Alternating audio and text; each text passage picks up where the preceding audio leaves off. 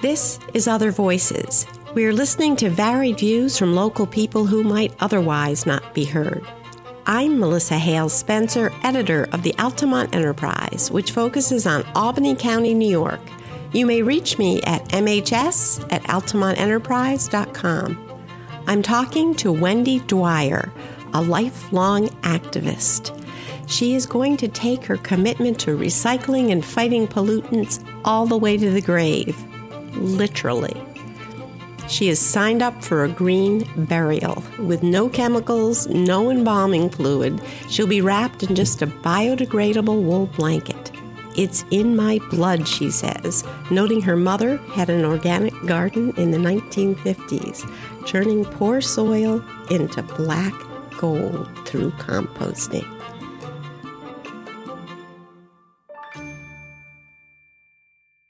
Our longtime readers will recognize her name from her activism on so many different fronts.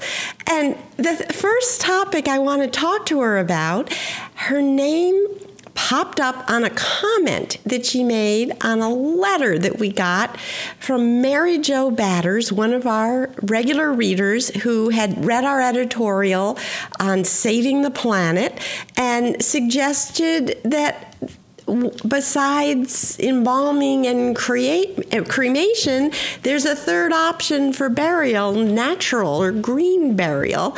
And Mary Jo even quoted Walt Whitman's line from Song of Myself, which I love. I bequeath myself to the dirt to grow from the grass I love. If you want me again, look for me under your boot soles. And Wendy posted, Thanks, Mary Jo Batters. I'm having a green burial. so we hope this is way off in the future. But I just wanted to have our listeners understand what a green burial is and how you came to decide on that. Well, it was easy. Um, once I heard that it was being done locally, I immediately called and made an appointment. And two of my friends uh, went with me Diana Wright, who runs Food Scraps 360 composting business, and my friend Tina Lieberman, who is a spark behind all things good happening in Albany County on the zero waste recycling, reduction, the whole thing. And the three of us went to Vale Cemetery and um, turned out the people we were speaking to were uh, it was Dr. McAvoy, who I used to work with a million years ago, or used to go to a million years ago, because I'm an old nurse.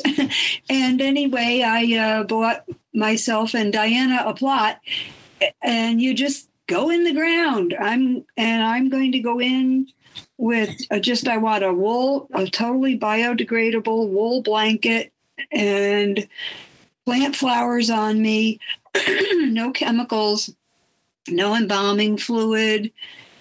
Just I want to just go back and be compost, and uh, that's what we're supposed to do. You know, in my opinion, my mother was a big follower of Rachel Carson and Silent Spring. I was raised with organic gardens and compost before people t- even knew what we were talking about because my mother in Guilderland Center started her organic garden in 1955.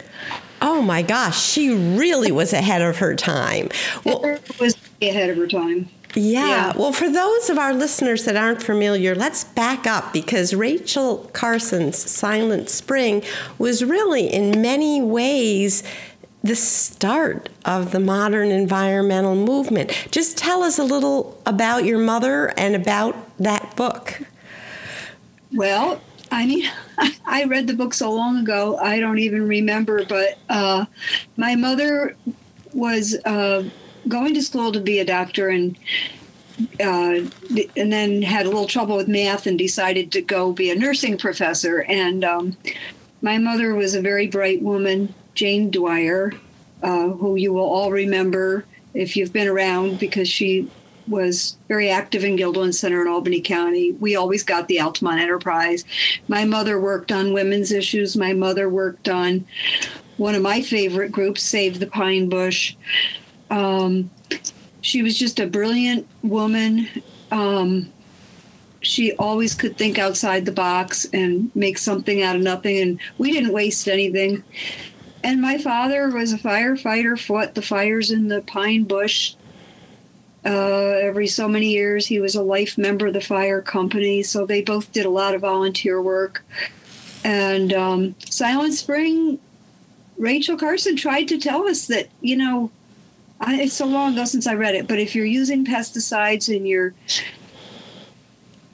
damaging the whole life cycle, you know, basically, I don't know if I can really uh, give an abstract from the book, but she knew that we couldn't pollute the planet. She knew that we couldn't kill one thing without killing other things. And um, yeah, that's I just can't. No, I think that's a perfect synopsis. It's the the whole web of life, the whole idea that humans aren't some superior force that can dictate nature. It's the other way around. We're part of this web, and right. um, the silent spring was, and we're experiencing it now. There's so many fewer birds, so many fewer insects. Uh, the noises have have faded with our not just industrialization, but our, our poisoning of the earth. So yeah, that's that. I think that was a great summary. Um, but I'm just fascinated. So you grew up in this family of active volunteers, and your mother had an organic garden in the 1950s. Yes, wow. Yeah. So, like, what kinds of things did she grow? What was in that garden? She grew most all of our food. Yeah. She, she grew, you name it. She grew corn, beans, potatoes, onions, um, beans, yellow beans, green beans. Um, I mean, all kinds of squash, strawberries, uh, blueberries. Later on in life, she's had blueberries. There were flowers. When they moved there, it was that development had been an old onion farm over by the industrial park. And um, so it, it was uh, farmland, and it also had a lot of springs, which one was near our house. Uh, so the gra- ground tended to be wet. She had to work that soil up from being nothing, and she just, we had a compost pile, we had a cold frame she started lettuce. She had a compost pile and made dirt. And by the time I sold her house, unfortunately, I still have land there though. Uh, when she died in 2010, the soil was black. It was like gold at her house. It was just amazing what she managed to do with leaves and, you know, just compost. yeah. And there was chemicals. And, and I've been here for 22 years. I've never used a chemical on my property here. Well, so it really makes sense. This green burial idea of compost, you have this lifelong appreciation of ashes to ashes, dust to dust, like the, the things that um, dissolve in the soil, creating new life. So yeah. that's wonderful. So, it's in my blood. Yeah, well, I can see there's a lot in your blood. You, the nursing, you became an RN, and your mother uh, was the nursing professor, and the activism. So many of us as teenagers felt like we were rebelling against our parents if we marched against, say, the Vietnam War or whatever. But um, here, for you, it was continuing a family tradition to be an yes. activist. Yes and no, because I was so hard headed and strong willed that I actually was rebelling against my parents as a teen, and I actually did leave home at 17. oh my gosh. And moved out by myself, but, um, you know, I certainly have a lot of respect for my parents, and we became very good friends, you know, and I admire them both greatly yeah, but yeah. I did do the rebellion thing. I did. At 17, that's really a tender young age to have moved out on your own. I was I was headstrong, and actually, I just saw I think in the Altamont Enterprise the story about uh, the former Magley's trailer park that uh, they're trying uh, Crossgates developers are trying to build a self storage place now. I think on the Maybe it was in the Times Union. No, no, it was in our paper. There, um, the land was owned by Crossgates Mall, and they're selling it to a developer to make a storage unit. Yeah. The second place I lived after I left home, I might have been still 17 or I was 18, was Magley's Trailer Park. I lived there on that land. Such nice people, and I lived. Over time, I had moved to a trailer that was right on the border of the reservoir that used to be there that one day the I got up and the reservoir was gone. I thought I'd lost my mind. The, the dam had broken and the intersection at Stuyvesant Plaza was flooded and there were carp in the road. They had to shut the road down and the dam had broken and the reservoir was gone. And then um, at one point, Magley's came and told me that I had to leave, that the park was being sold and um, some lovely elderly neighbors there offered to buy the trailer from Magley's for me, but that wasn't possible, and I had to move. Oh, what But a I what a story!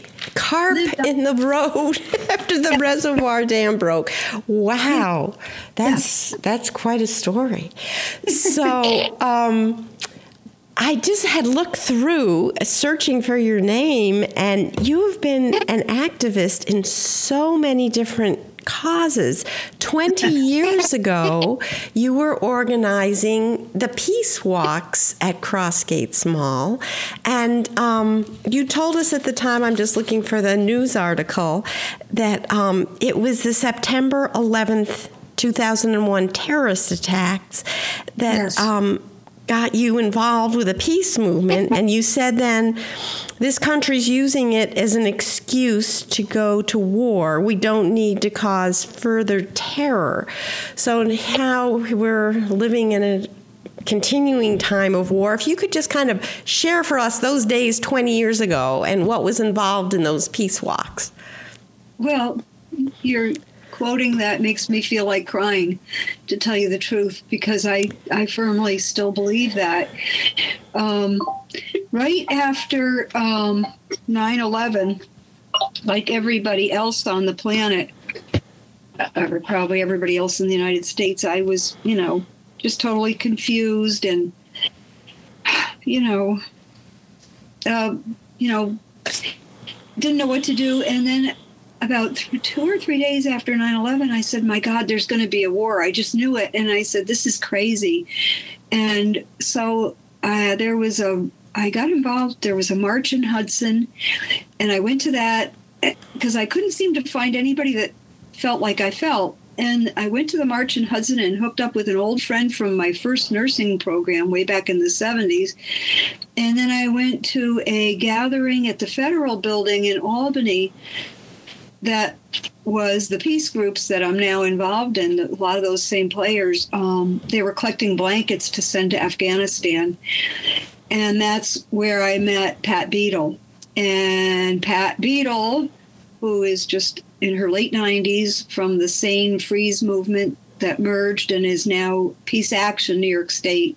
We have a local chapter, chapter Upper Hudson Peace Action. Pat Beadle brought me into the fold. Sue Clark of Peace Action. I started attending those meetings, and we were trying to figure out how we could prevent the invasion of Iraq. And one of the things Paul Ream came up with was he said, uh, I remember exactly what he said. Some places around the country are organizing protest in malls, and we said yes, Crossgates, and uh, it was planned. And we put the word out to the Catholic workers and oh, a lot of the other groups, probably the Solidarity Committee. We put the word out to a few groups that existed at that time, and I think it was 27 of us or seven, maybe 17 of us entered the mall from different entrances with signs on us that said, Don't attack Iraq. May peace prevail on earth and drop toys, not bombs. And of course, they tried to round us up. I was on crutches because I had had a knee surgery, I think, or no, I had a fall.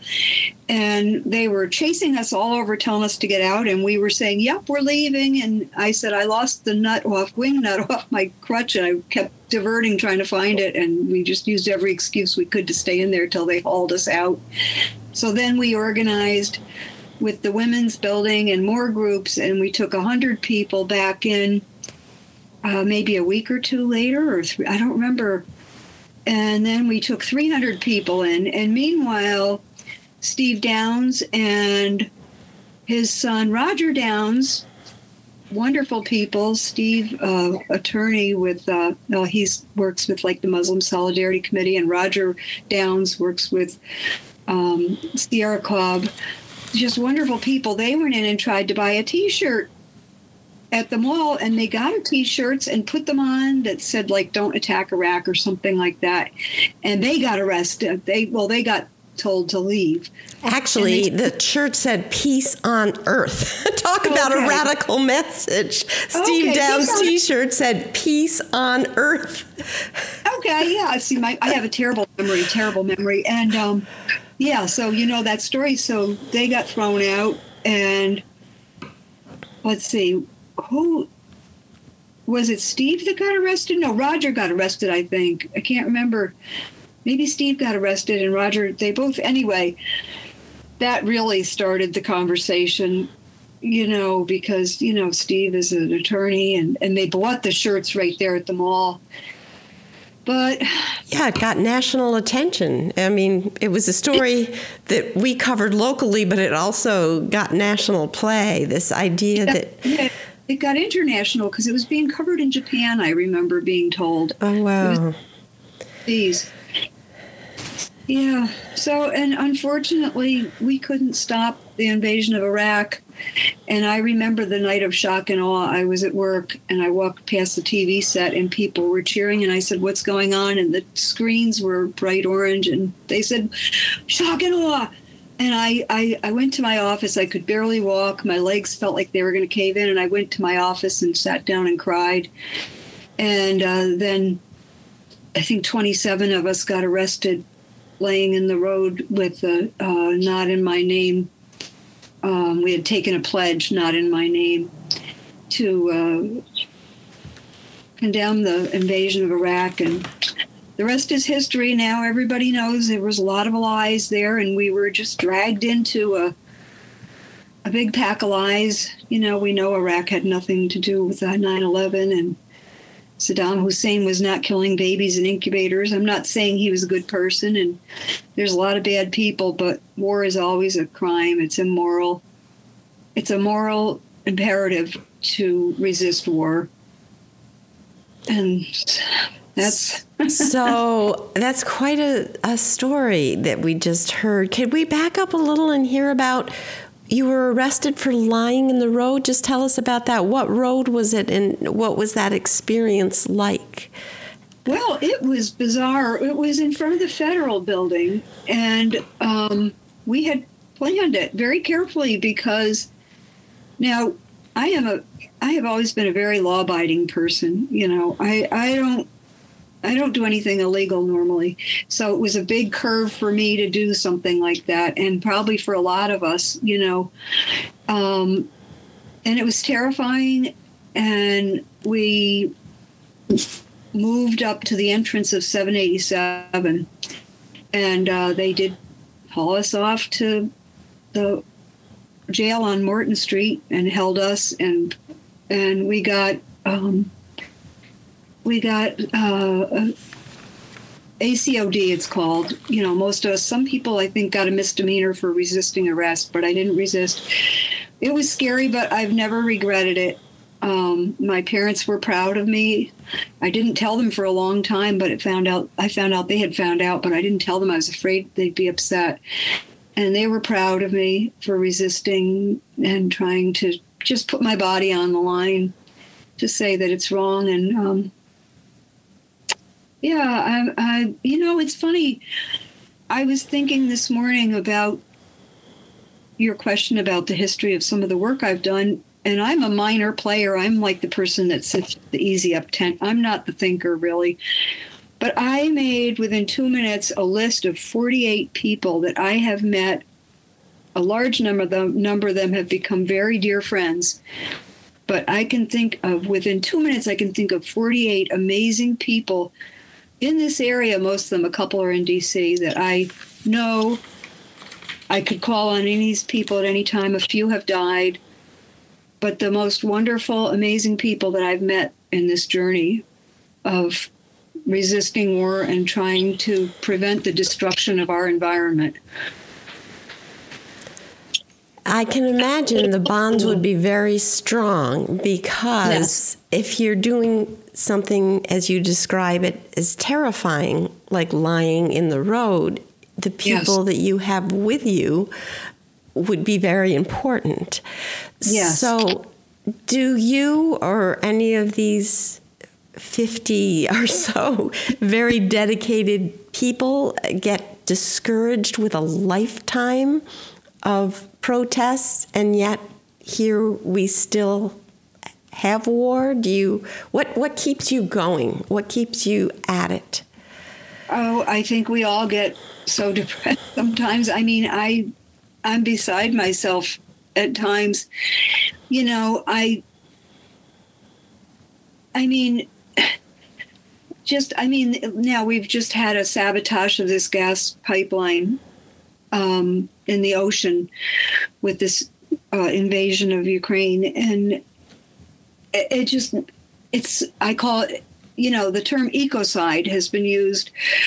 We're destroying this planet so quickly, even just here on my little acreage here in Canaan, I see so many changes. The trees are dying.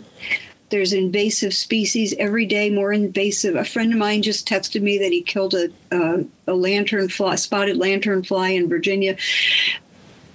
You know, we're we're blowing up everything. We're on the closest we've ever been to total nuclear destruction. The risk of nuclear destruction, um, the uh, the clock, the doomsday clock, and you know, it's sometimes it's really hard to you know, uh, we try to understand why human beings are so flawed and so out. Why are there people that are so out to destroy everything instead of working together? I. It's very hard to understand how people can only think of themselves or their pocketbook. You know, the military-industrial complex, the fossil fuel people um, and sometimes it's very. The weapon sales, it's very hard to get your head up off the pillow and um, keep going. But I'm not ever going to let them keep me down. I will. I will march till I, my final breath and resist until because we have this beautiful planet and we have so many beautiful species, and I can't turn my back on that ever. I never will. Um, I will not. I will not be complicit. I will always resist. I just I owe it to the I owe it to the children and all the species that can't speak out. I mean, the Karner blue butterfly, you know, the the uh, all the species, the, the oceans, you know, we owe it to them. It's a moral imperative to resist, and people have to get educated the plastics industry right now is horrific. Backup for the fossil fuels. Now they're just going to make all the plastic they can and pollute everything with that and PFAS. And it's all connected. It's just all connected. Every bit of this is connected, and we're all connected, and we really have to learn to work together. And if it wasn't for these people that I've met, I mean, this list of 48 is just the top people that come to my mind. There's, I've met thousands of people in this struggle over the years, which started before 9 11, actually, because it started in Cape Cod with the U.S. Fish and Wildlife poisoning gulls. But, but um, if it wasn't for all these wonderful people that are dedicating their lives and what time they have to a better world, I would have gone crazy. So um, I will never stop fighting. and I cherish the wonderful people that that lead me and you know there's so many people so much smarter than me but um, I'll never stop fighting yeah and we have to think of everything we can do you know how we can reduce our footprint on this planet which hopefully we won't destroy with nuclear weapons. You know, I, I, work with like zero waste Capital District, and we're working on a bottle bill. I work with the Repair Cafe folks. We're trying to fix things. I work Let's with just- Save. I want to just, this is great. Some of these groups that you work with, if you could just kind of give us a little thumbnail of what each one is. Um, I guess the name kind of tells you with zero waste, but just tell us a little about that. Well, Zero Waste Capital District is working on ways to reduce uh, all this trash. How, so, like how to reuse, how to refuse. So, I won't buy anything in a plastic bottle. We're working on composting. We're working on the bottle bill. We're working on getting glass into the um, out of the waste and into being made into like fiberglass. Like we're collecting glass at the Honest Weight Co-op, uh, clear glass and green glass. Um, I forget which colors, but we're collecting glass to try to get it out of the out of the waste stream for like capping landfills or, and into actually being recycled, like for fiberglass and. Uh, we have they have a website, the Zero Waste Capital District. We're doing education on composting. Um, the Repair Cafe movement. There's one in Voorheesville on October 8th, the first one for your area. Um, at the library in Voorheesville is Repair Cafe is volunteers getting together to try to fix things so people don't have to throw them out and try to reduce waste that way. We're fighting like the Dunn Dump, the Rensselaer Environmental Coalition, and this is connected like to the issues out at Seneca Lake with Seneca Meadows, trying to get these landfills closed. And part of closing landfills and CD dumps is to decrease the waste. It's all connected, you know. Save the Pine Bush, you know them well, trying to save the globally unique habitat of the pine bush that the town of Guilderland just totally irresponsibly is just trying to build everything they can. And it makes me sick to go down Route 20 and see that giant hotel in front of Crossgates. The whole thing just makes me sick. And they're destroying a globally unique habitat and they seem to not even care. I I just don't understand the town of Guilderland at all. But um, yeah, I mean, I'm all over the place. I know my brain is like a magnet in a room full of metal. But I love that metaphor. But that gets to the question of how do you sustain yourself? You've got all these things that you care so passionately about. Uh, what what do you draw on to to keep it going? ADD, maybe. I don't know. I've always had a lot of energy. Um, it's starting to fade now. I, I, I, I, never give up hope, even though I can get terribly depressed. I guess I draw on the good people I work with. You know, I draw on, you know, people like Maud and David Easter and Elliot Adams from Veterans for Peace and, you know, Tina Lieberman and all these Sonny Ochs and the folk music to keep the message out there. I mean, Pete Looker, I Terry Robin, I draw on these wonderful people I know who keep me sane and we just fight together and you know, I go to peace vigils. I've been standing in the road for 22 years, I guess, 21 years now. We stand in Delmar, we stand in Chatham, we stand in Schenectady, we stand in Saratoga, we stand in front of the Capitol. That one's been going on since I think the 60s or 70s. We stand and we support each other and we keep fighting. And there's people all around the world there's people everywhere doing this. I mean, think of Rachel Corrie, and there's people on every landmass everywhere trying to prevent the destruction of the planet.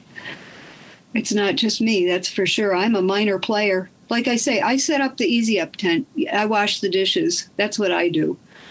Well, I think you do more than that. I think you have a passion that is probably just as supportive for the people that you depend on is theirs is for you. I would I would imagine that. But um, I just Well, we thank you for your wonderful paper. I mean, you do an amazing job of sleuthing out information and reporting it. I mean, we Peace Action just honored Katrina vanden Heuvel at their uh, annual fundraiser, the William Sloane Coffin event, and the focus was on journalism and people doing work like you're doing, Melissa. Uh, is critical because so many people are misinformed, uninformed, afraid to be informed, and you really sleuth it out and you never back away from the tough issues. And your name, your paper is brought up frequently at meetings. It was just brought up the other night at the Rensselaer Environmental Coalition. You know, people are watching what the Altamont Enterprise says. Well, that's heartening because there are fewer and fewer places where you feel like you can have the democracy sustained. I think one of the important things about our paper is we not just seek the truth and print it, that's our long term motto, but we try to involve people like you writing this comment to Mary Jo Batters or Mary Jo Batters herself writing a letter. We try to harness the energy of the community to be involved and to make a democracy work. And so it takes it takes it takes the people to move something forward. But I just wonder if you have closing thoughts. Our time has gone so fast, and there's so much more I wanted to ask you. But um, if you could just leave our listeners with some closing words, I think that would be wonderful. Stand together for planet Earth because all the species deserve it. And every every species and every child on this planet, every living, breathing, not living being deserves a clean place to live, a, a, a, every a, a clean place to grow food, food, housing, healthcare. It's just we're all in this together, and the sooner we learn that we're all in this together and stand together, the better we have a chance. Uh, it's like uh, that um, uh, the prophet uh, Gillian Kilbrand. What is his name? Uh, the the oak and you stand close, but your strength comes in standing close, but not so close.